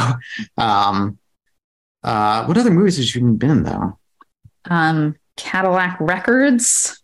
Obviously, uh there was um obsessed, but I never saw it. Um yeah. Second week in a row that's come up um, because we were talking about obsession last week, so I mentioned obsessed. Uh, but who was? Oh man, he, well, she just did a voice for the quote unquote live action Lion King. Oh yeah, yeah. Um, I say just that was what three years ago now. Um, The Pink Panther. uh, wait, she was in the Pink Panther. The Yeah. oh, I didn't see that one. Um, anyway, now I can't. Uh, never mind. I can't. I can't. Who was the actor who was? Was it Lakeith Stanfield who was like publicly like Beyonce's not a good actor. I love Beyonce, but she shouldn't be in the Lion King. She's not a good actor. A good actor. I don't remember this, but uh, props. It just feels like Lakeith Stanfield because I he seems like someone who doesn't like uh, hold back. Yeah. Yeah. No, she really hasn't been in many things. I think she has maybe decided it's not for her. She's like, I'm Beyonce. Why do I got to mess with Yeah, this? right. Like, what? What does she have to gain? yeah. Like, unless she decides she's really hunting for an Oscar. She was in Carmen, a hip hopera, which I did watch at the time it aired on MTV. um, that was a cultural event at the time. Sure. Take my word for it. Um, but again, yeah, very music heavy, obviously. Um, also, kind of going into the into the aughts. Um, Mandy Moore. Um, yeah. I'll give a, I'll give a shout out to Mandy Moore. I'll give a shout out to crying like a baby at a walk to remember. I'm not afraid. I was thinking more of Saved. She's pretty funny in Saved. She's pretty funny and Oof. saved. Oof. I mean, it's a rough movie, but I think Yeah, I didn't like that movie, so I don't really. I think she's solid in it. Yeah, I can't trying to speak think what to, I've seen her in. I can't speak to This Is Us. I know she's very beloved there. Right. Um, Yeah, she's in a lot of bad movies though. Because I said so. Uh. How to deal? Saved. Yeah, I- She's- it Oh, kind of fizzled Chasing out. Liberty. That was a bad movie. Yeah. American about that. Dreams, rough sledding. Never saw that one. Oh, Southland Tales, also starring uh, Justin Timberlake. Just kind of Wait, who is she in Southland Tales? That's a great question. She's credited as Madeline Frost Santaros, but I have zero memory of that role. But I only saw the movie like the weekend it came out with three other people or whatever. Okay. Um, yeah, I, I remember I, she had a really good episode of uh, Marc Maron's podcast actually, um, Hmm. where she talked about the fact that she like kind of fell into singing because like it just seemed like the right fit at the time, but she never really felt comfortable in that era, and just like she would watch Britney Spears and be like, "Oh, that's someone who is supposed to be doing this job. I'm not supposed to be doing this job," Oh, and she kind of like felt more comfortable as an actress. okay. Um, huh. Okay. Is that making you question some things about Mandy Moore and possibly I- your life? Uh, maybe. I don't know. I Um, mean, she just put out two new albums, so maybe she's kind of like pivoted, but those were her first albums Yeah. in 10 years. So She's I'm still looking like- at the Southland Tales cast. So Holmes Osborne's character's name is Senator Bobby Frost. So my guess is that she's his Ah. daughter. Sounds about right. um, but she was so young when she started too. She was like Yeah. 15. when Totally. she was like so Hmm. young. Um, She played herself on Entourage. Oh, really? Uh, How how deep in? Um, well, I I only watched the first four seasons, so within that. But the as I recall, the premise was that Adrian Grenier's character Vince had been had had a small part in A Walk to Remember, and they'd had like an onset romance, and then she like comes back into his life in like season three or four or whatever, and they're and they like maybe like spark things up again. That seems to be that's my memory of the storyline with her. I don't remember this at all.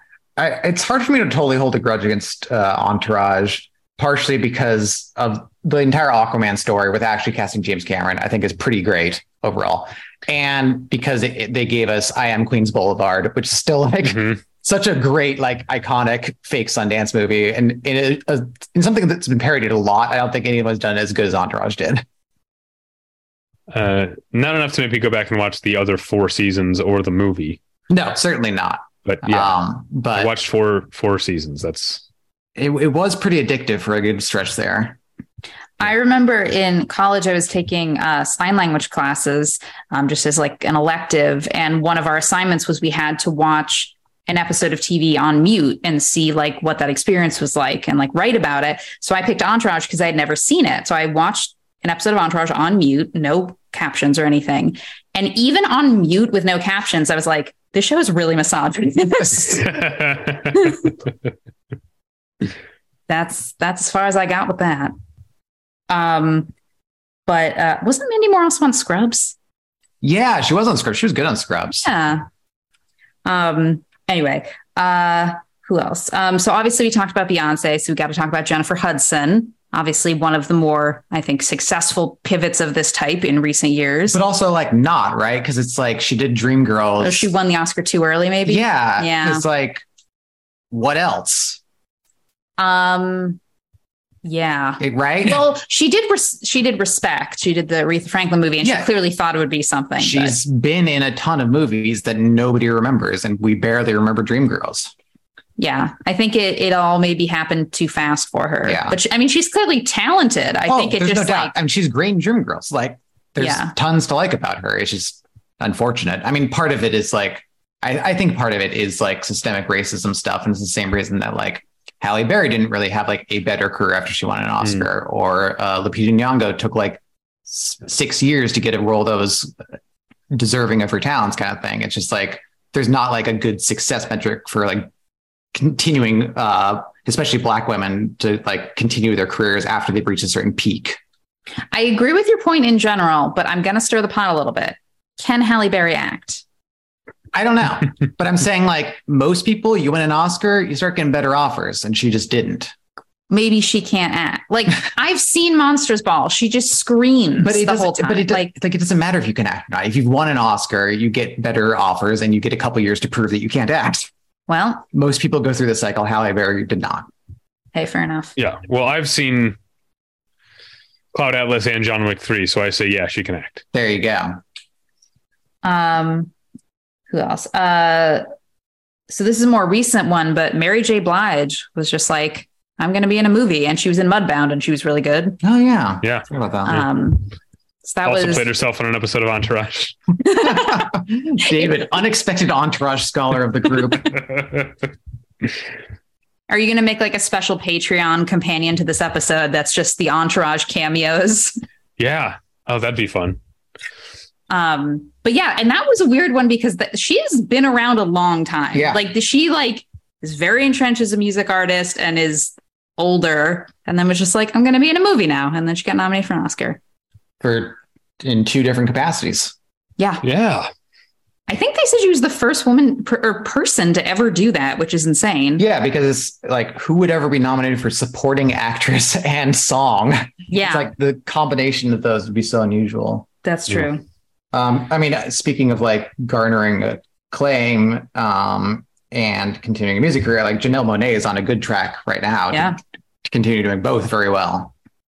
Yeah, because what? There's Moonlight, Hidden Figures. Yeah. Um, Well, she did that. Um, oh shit, what was that like slavery movie? That Antebellum. yeah, that didn't. Oh, I seem- thought you were going to say, because she's also in Harriet. So I thought that's what you were referencing. I forgot about Antebellum. Yeah, I was thinking of Antebellum, but I, I did forget about Harriet. um yeah i would love to like see her in a larger role i think she's been kind of these like well positioned supporting characters No, she's the lead in Antebellum. well careful what you wish for i guess um oh well she's in the new knives out that's right There you go. That seems like a good vibe for her. um also uh lenny kravitz is in movies he was like in all the hunger gameses But what forgot else? about that. and and precious he was in precious That's right. He wasn't I think precious. he may All right. have the the the common curse where we're just like, I guess he was there. Sure. I mean, he's always just kind of like very relaxed. He seems like a very relaxed guy. So maybe it's too relaxed and we all forget about it. I don't know. Let's see. No, but- okay. Yeah. Hunger Games. He was in He's like the Zoolander. personal I'm guessing probably as himself. A lot of people were in Zoolander as themselves. A whole lot. Yeah, Um, sure. Yeah. He was Including himself. David Bowie. Yeah. Yeah. Um, and of course, uh, Billy Zane, because there's that Of course. great line listen to your friend Billy Zane. um, oh, he was in um, Lee Daniels, Lee Daniels, the butler. Oh yeah. Speaking of movies everybody was in, A movie with Yeah. so many producers, they had to change the PGA rules because it was simply unacceptable. Um, So, and then this is kind of a, a twofer, and I, it's a little more TV oriented. So sorry, but um, both Carrie Brownstein and Fred Armisen started firmly as musicians. Um, That's true. Yeah. Fred Armisen is the more surprised. Like he was just a drummer for like the longest time, and then Trenchmouth. Yeah, wow, that's impressive. That was the name of his. That's the name of the band he was in. They were good. well, I learned that today from Wikipedia, but look at you. Um, yeah, and then he just kind of like found his way to SNL and kind of just started popping up in all these things. And then Carrie Brownstein um, really doesn't have that much other acting experience. I mean, she was in some stuff after Portlandia. Um, she was in Don't Worry, uh, He Won't Get Far on Foot and like some other random stuff. But Irma like Vep, the TV show. She's in Carol at the very end. Yeah. Carol. Yeah, apparently. So briefly that it seemed to piss people off. well, they, they cut the role way no, down. I know, I know. Um, Uh, but I actually think she's like, like I've seen a fair amount of Portlandia, and I feel like she's like secretly a comic genius. Like coming into the show, everyone is like, "Oh, Fred Armisen and Carrie Brown," but like to me, she's like the star of that. Mm. Like she is so funny and just so weird and so specific. Um, so I I want her to be in more things. She's great. Yeah, I've only seen her in minor minor roles from aging auteurs where she does not get to shine as much. Yeah. Um, and then like sort of a weird one, Rihanna has like dabbled. Yeah, I put her down. Um, What, Ba- Battleship. What else? uh Valerian in the City of a Thousand Planets. Hell Oh, yeah. I didn't see that, but I did Oh see. man, Valerian Uh, freaking rocks. She I was she at the Comic Con like panel and they showed some footage of her. W- she's not in it that much, but she does like a sad striptease or something, right? A sad shape shifting Yes. striptease. Yeah. Sounds like What a good cool movie. Um, and then she's an in She played her. Eight. s- Oh yeah, she played Um, herself in This Is the End. Um, Yeah. She Oh, yeah. slaps slaps Michael Cera across the face because he slaps her on the ass and like she uh, is not taking it and slaps him across the face. I, I feel like Rihanna is someone who's like, I don't know, is she too mysterious to act?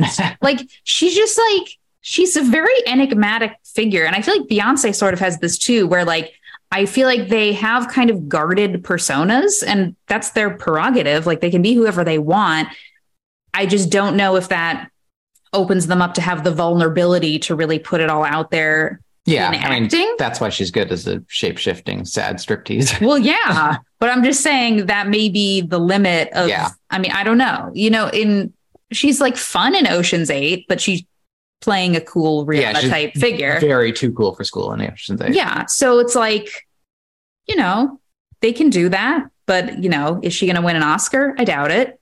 Yeah. But who knows? She may surprise us all. Um, a very different type of persona, Awkwafina, um, has decided to act and is pretty good at it. It Um, wasn't. I mean, okay. Wasn't her like music career already kind of like a persona? Like, not. I guess they all are, but like it was a, it was a bit, right? I don't know anything about her music career. I mean, I, I know it's like comedically tinged, if that's what you mean. Are you saying she doesn't so- count? Or I guess what point are you making? I guess I feel like both Awkwafina the rapper and Awkwafina the actor are extensions of, of Awkwafina the comedian. Hmm. Okay. I makes guess sense. is what I'm saying. Yeah. even like in the farewell where it's like a dramatic role Yeah, but she's still funny in it. Yeah. It is still kind of like fitting with her general vibe. yeah um anyway So, i, like I- her but yeah I, I didn't say I didn't like her. I was Okay. I don't know if she counts. leave awkwafina alone um and then yeah we did touch on harry styles that's Mhm. you know obviously like he was in dunkirk and that one pretty well and then he was in don't worry darling and my policeman this year and people are like ooh we don't know how to feel about this so like the jury is definitely out i mean the interest is there for sure um but yeah i think he's like he's maybe overthinking it is part of it you Almost know? feels like he's underthinking. Oh, it. okay. Well, he gave all these weird interviews with my policeman where he was like speaking to the queer experience and like all the and like t- and they're like they're like sit down, man, like get at like no.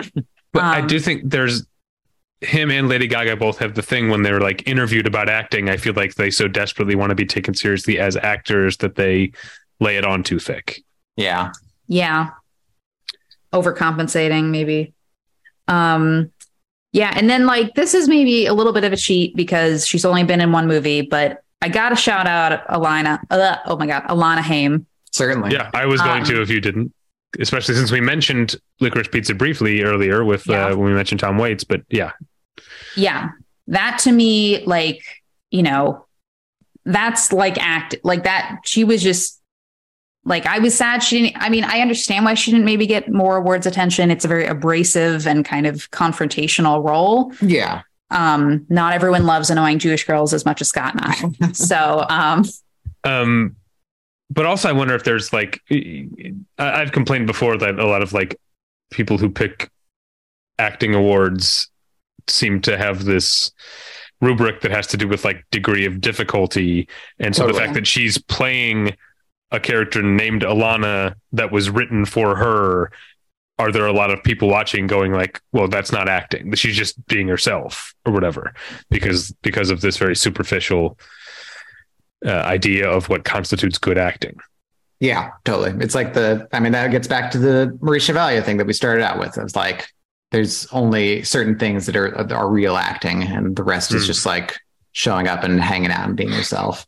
I know. I mean, since we can get into the discards and uh, random stuff we didn't get to the course of the episode. I mean, that was the same thing that Eminem got noticed for or got kind of slagged for um, for Eight Mile, but he's great in Eight Mile. So like, screw those people.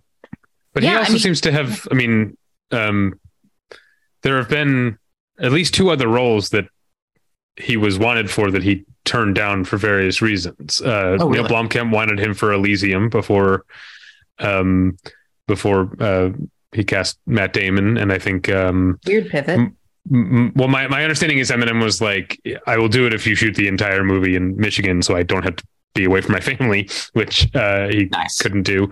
And then apparently Antoine Fuqua wanted to cast him in Southpaw, uh, Huh. and ended up with Jake Gyllenhaal.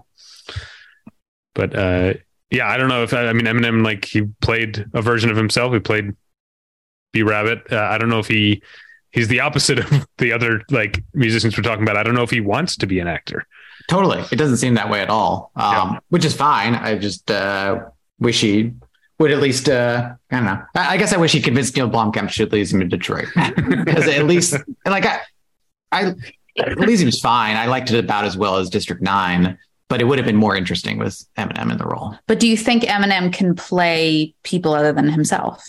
But I think the role in Elysium is like so close to like at least the version of himself he played in Eight Mile true, that yeah. like he could fit in there fine. Yeah, I can see that.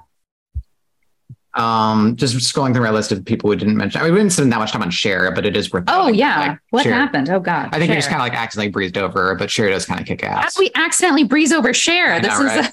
this is horrific oversight. Well, this is we know this is a we are a trio who love mermaids. Yeah. uh, as does as does my wife, and also I am. Um, I mean, uh, Moonstruck is one of my favorite uh, Oh, yeah. rom coms of all time. yeah, Moonstruck uh, is solid, but it was really mermaids that was like, okay, I get it.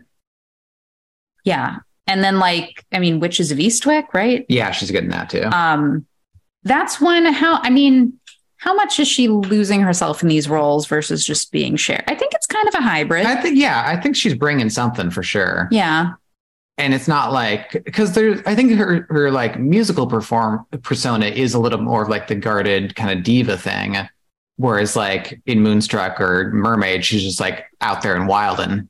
true. Or Mamma Mia too. sure, if you say so. Here we go again. Um, we didn't mention Jennifer Lopez, who kind of like came up as like a both. I well, yeah, because I look. Turns out, like the singing happened after the acting, which A little bit. Me. They were a little bit in tandem from what I could tell. well. It said she did the Selena movie and then was like, "I like singing. I guess I'll do an album." Oh, all right. But but that was weird to me because I was thinking about Jennifer Lopez. And I'm like, Jennifer Lopez has had a very strange career Yeah. because she's not maybe that super good at any of the things she does, but she does a lot of things. Sure. Because like she's not a good singer. She's just not. And that's fine. But and she's a pretty good dancer. Like compared to some of her peers, I mean, like But Julie, she- she's got it. I mean, that's the it. only explanation. And like I she- I I uh, I, I like uh, Jennifer Lopez a lot. I'm always happy to see a movie with Jennifer Lopez in it. because Um, do you think she's a good actress? She Definitely I can think- be. Yeah, I mean, yeah, definitely out of sight. I uh, I like, but that was not that recent. um, uh, I'm trying to think what else. Well, out of sight and hustlers are kind of like Yeah. the bookends people go to. And I'm like, Yeah. okay, a She's stopped, really good in Hustlers. but like a stopped clock is right twice a day. Is it that? Or is it that she has untapped potential I- that has um, been abused this entire time? I don't know. I, I feel like you're looking at gift horse in the mouth. We got out of sight and we got hustlers. what do we need to complain about? That's true. Um, yeah, she was Um, also in a movie called Second Act a few years ago. That was like a uh, divorce lady rom com. I mean, All right. we we watched Marry Me and she fun. right. it was it was fascinating to watch her pretending to be someone pretend to be normal because i'm like when this i was like she probably relates to this because she probably doesn't know how to be normal anymore and it's like i mean the premise is that she's like dating owen wilson who's just like a high school teacher or whatever and like has to Mm. act normal and i'm like i don't she's know She's got um, Shotgun Wedding coming out. Yeah Which I cannot wait for. I'm so Um, excited. But that's uh, I didn't realize like so the couple in that movie is her and Josh Duhamel, but it was originally supposed to be Armie Hammer. yeah. Yeah, I didn't. I, I only just recently learned that. yep Um, other assorted discards. Sharp pivot from Jennifer Lopez. Dwight Yoakam, very solid character actor in very many parts. Yeah. Um. Uh. Hold on. Uh. My AirPods just. Um. Can you hear me? Yeah. Okay, and I can hear you too. Great. Uh.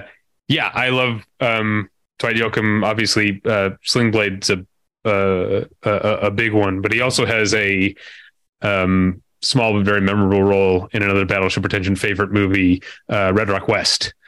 With Oh, I've uh, never seen it.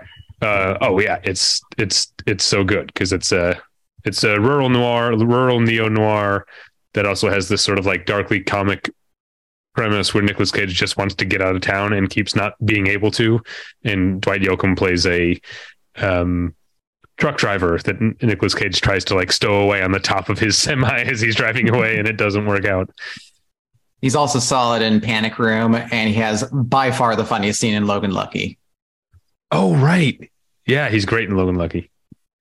Um, other discards. I, I don't think I've actually seen a movie where Bob Dylan does acting, but Bob Dylan has done uh, a small chunk of acting. He was in uh uh ah hell. It's Pat Garrett and Billy the. Kid. Yeah, Pat Garrett and Billy the Kid. And then there was that movie that he wrote, Masked and Anonymous, which I've never seen, Never um, and also starred in. Uh, those Directed by Larry Charles. I know, really directed by Larry Charles. Yeah. If you ever heard the genesis of that movie, it's crazy. Basically, like Bob Dylan approached Larry Charles to make a movie because he really liked, I think, Larry Charles' work on Seinfeld or like something. He, wanted to make an out and out comedy. Yeah. And so he brought like 150 pages of just loose leaf paper that he'd written on over the past like 20 years. And he was like, let's make something out of one of these. And like slowly got windowed down to being this like musical drama kind of thing. Uh, Uh, what else we have in the discard pile before we wrap Yeah, up? Yeah, I'm taking taking a look. Uh, Steven Van Zandt from uh, Of course. frickin' E Street Band. Um, great. But yeah, I mean, that's- I mean, has he? I, I guess I was going to say he's done anything but Sopranos, but of course, who could forget Lilyhammer?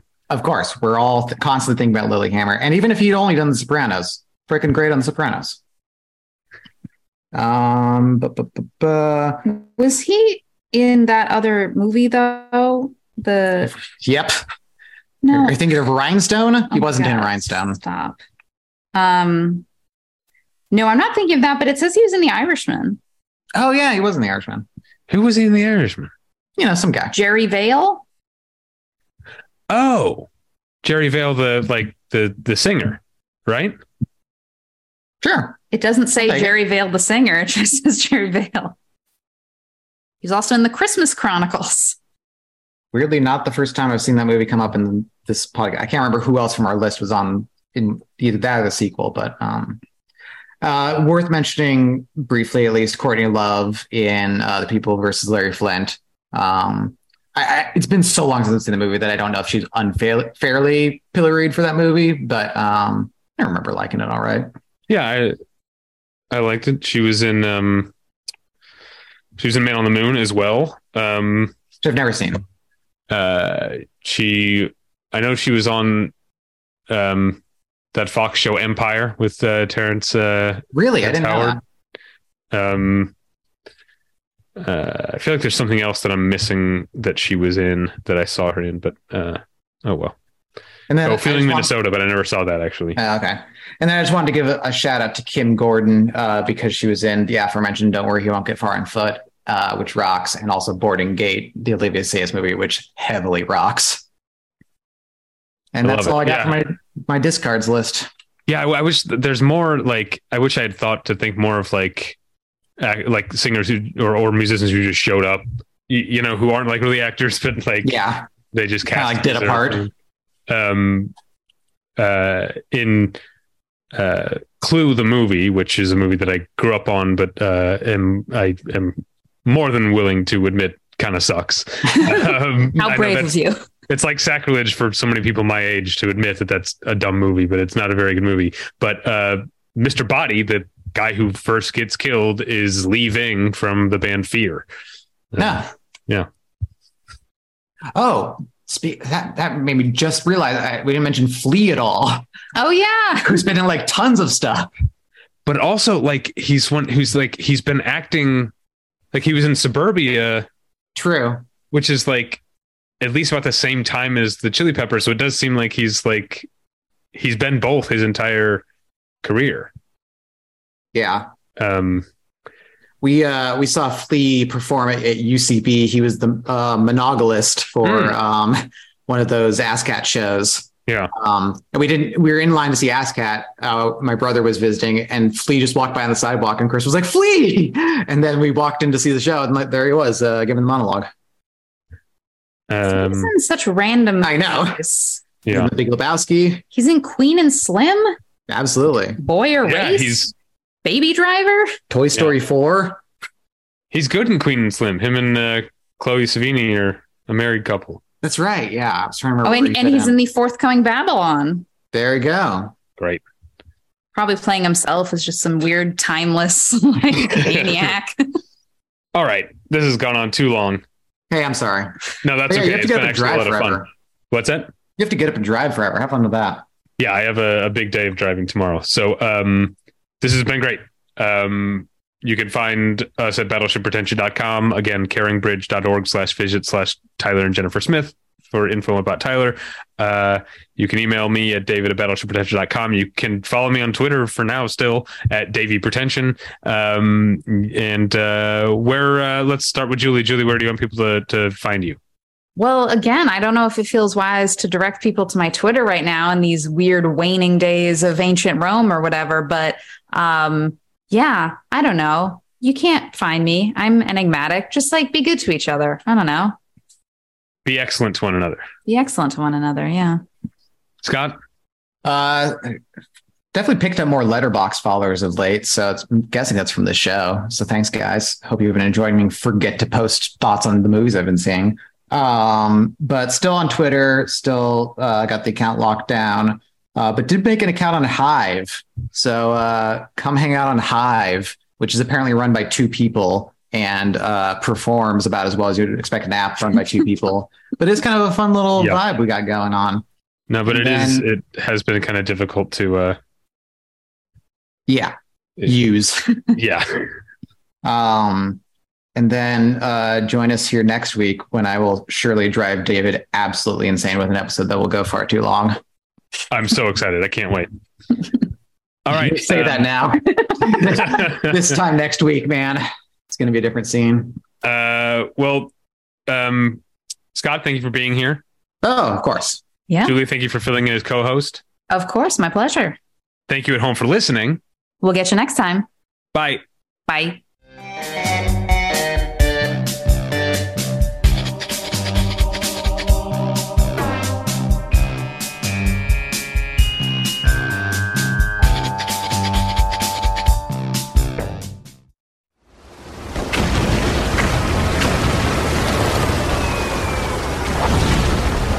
This program is a proud member of the Battleship Pretension Fleet.